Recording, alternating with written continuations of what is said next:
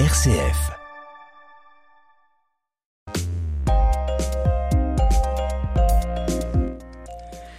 Je parle souvent, Joël, d'un savant étonnant, excentrique et particulièrement vaniteux que les habitants de Mulhouse connaissent certainement. Eh ben, Jean-Henri Lambert. Oui, ou Johann Heinrich Lambert pour les germanophones. Sa famille était huguenote et dans la France du début du XVIIe siècle, c'était pas drôle. hein. Les, les fréquentes persécutions religieuses obligeaient à autant de changements de domicile. C'est ainsi qu'en 1630, l'arrière-grand-père de Jean-Henri Lambert s'installe à Mulhouse comme boulanger, fuyant sans doute le nord de la France. Et à cette époque, bien sûr, l'Alsace n'est pas encore française. Ah non, elle le deviendra qu'en 1648. La famille Lambert reste dans cette ville protestante. Le père de Jean-Henri, Éric Lambert, un tailleur de son état, y épouse en 1724 Elisabeth Schnerber, fille d'artisan, et de cette union naît le 29 août 1728 Jean-Henri, qui sera l'aîné de plusieurs autres enfants dont un seul survécu et fut tailleur comme son père. Jean-Henri, je suppose qu'il a fait de brillantes études. Eh ben non, pas du tout. En ce temps-là, les enfants travaillaient le plus tôt possible pour subvenir, bien sûr, aux besoins de la famille. Il eut la chance d'aller à l'école jusqu'à 12 ans. Mais le refus d'une bourse l'empêche de poursuivre ses études. Alors du coup, que devient-il? Alors il travaille pendant deux ans comme aide comptable dans une forge, puis le syndic de la ville de Mulhouse. hein. C'est quoi le syndic euh, chef de la municipalité? Oui, c'est ça, un peu l'équivalent du bourgmestre, du, du maire. Lui trouve une place de secrétaire chez un professeur de droit à Bâle.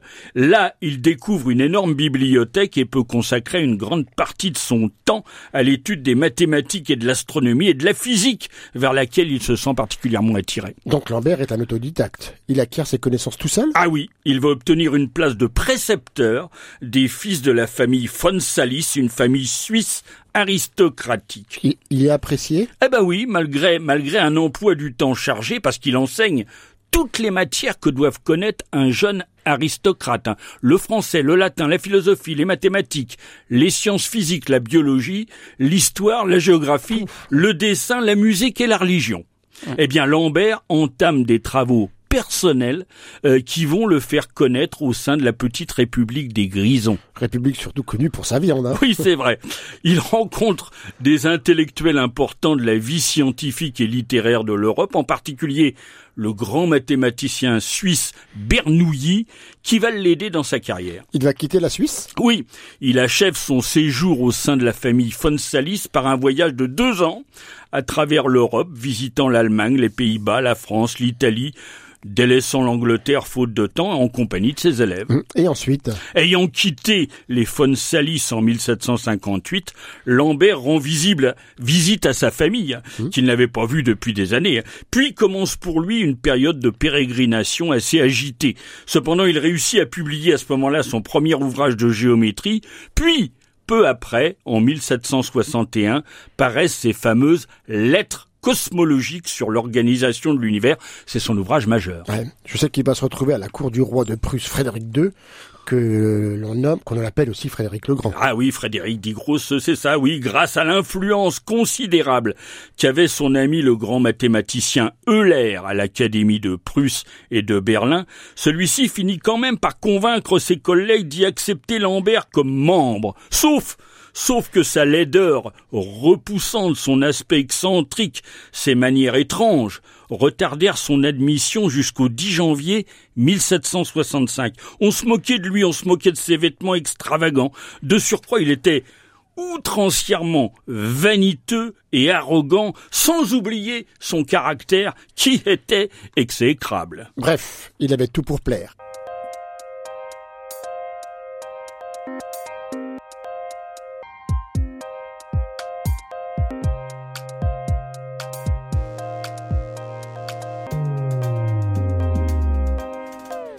Quand les académiciens se résignèrent à présenter Jean-Henri Lambert à Frédéric II, le jeune empereur roi Frédéric II, on fit éteindre presque toutes les chandelles afin que le souverain ne soit pas trop impressionné par la légendaire laideur du savant. Et il était si moche que ça?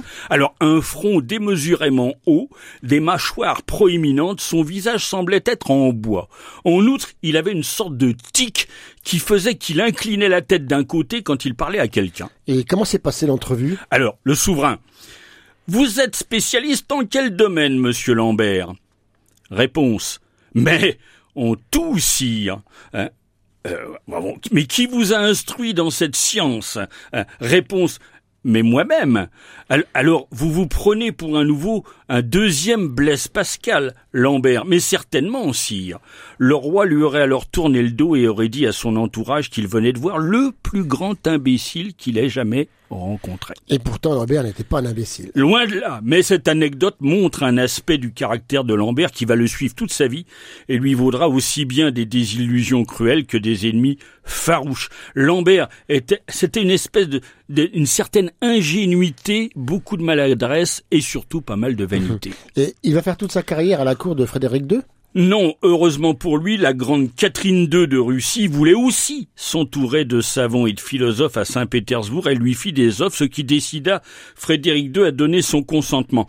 La réponse qu'aurait faite Lambert à ses collègues, qu'il félicitait pour sa promotion, hein, pour son départ, ben la réponse vaut le détour. Eh ben, qu'a-t-il dit?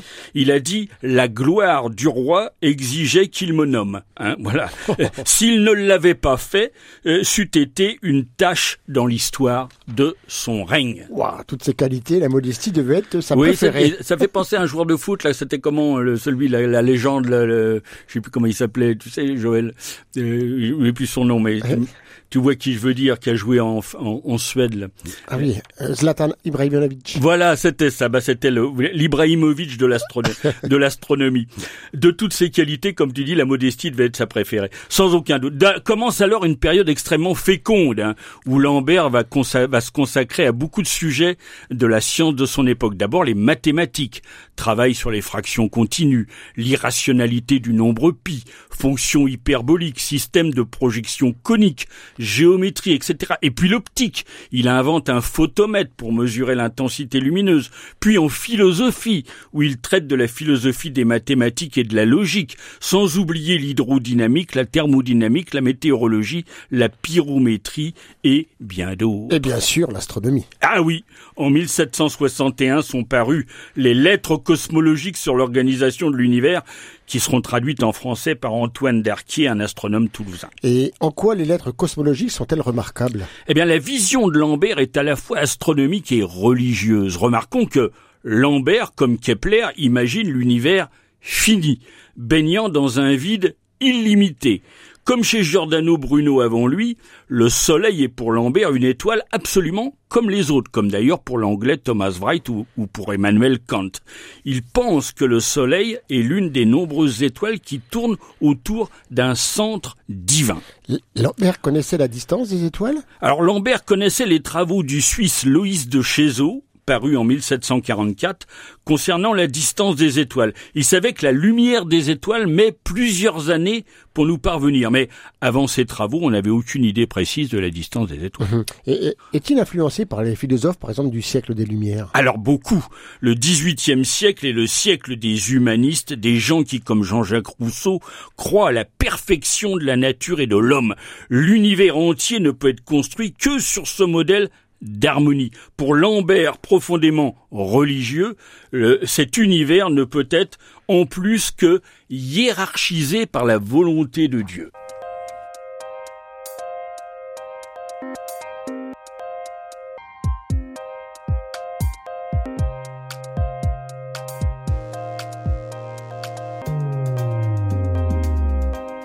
Alors c'est quoi pour Jean-Henri Lambert un univers hiérarchisé? Alors les mathématiciens d'aujourd'hui diraient un univers fractal.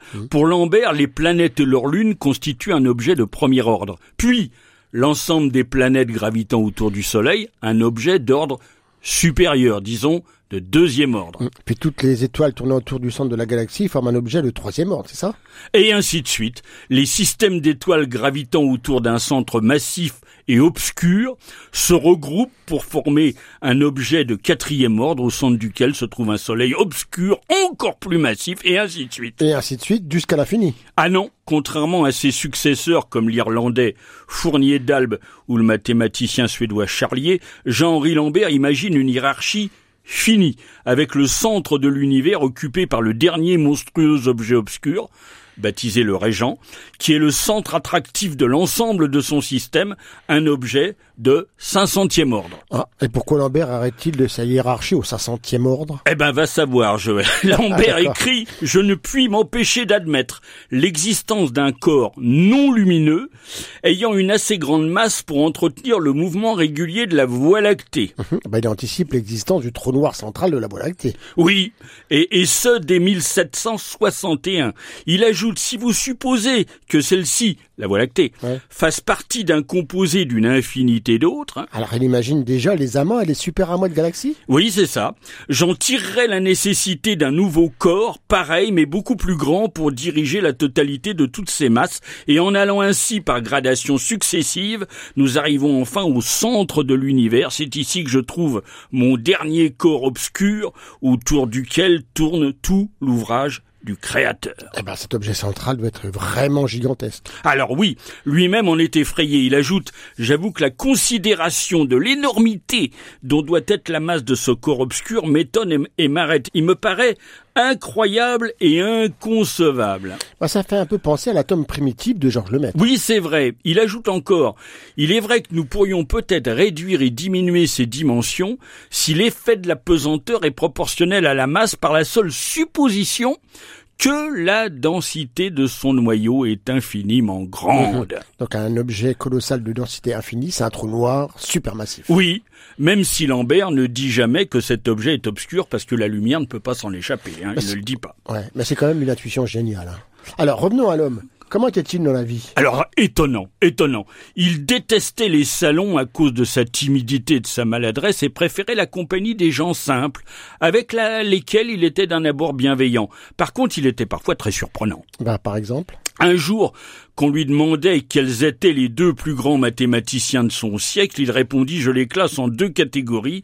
Dans la première, je range Euler et d'Alembert, et dans la deuxième, celles qui prendront la relève, c'est-à-dire le gendre et moi-même, ajoutant après je ne vois personne. Ça n'a pas dû faire plaisir à ses collègues mathématiciens, ça. non, d'ailleurs toute sa vie il se fit beaucoup d'ennemis et très peu d'amis lui restèrent fidèles. Ah, tu m'étonnes. Et comment est-il mort? Alors il déployait une telle extraordinaire activité que ça a fini par miner sa santé. Il fut terrassé par une attaque, comme on disait, hein, le 18 septembre 1777 dans sa cinquantième année seulement à Berlin. Resté célibataire, il fut enterré en l'absence de tout membre de, de sa famille dans le cimetière Huguenot. Malheureusement, sa tombe n'a jamais pu être retrouvée. Mais il laissa quand même 150 publications et reste connu surtout pour ses systèmes de projection cartographique qui porte son nom, la projection Lambert, système qui a pour avantage en particulier de conserver leur valeur aux angles et qu'il fut utilisé euh, par euh, l'artillerie française même encore durant la guerre 14-18. Ah bah dis donc. Drôle de bonhomme, ce Lambert. Alors au revoir à toutes et à tous, hein, Bernard. Au revoir Bernard, à bientôt pour un autre Juste Ciel. En fait, on ne sait toujours pas si Lambert était français, suisse ou allemand. On ne sait pas. Au revoir Joël.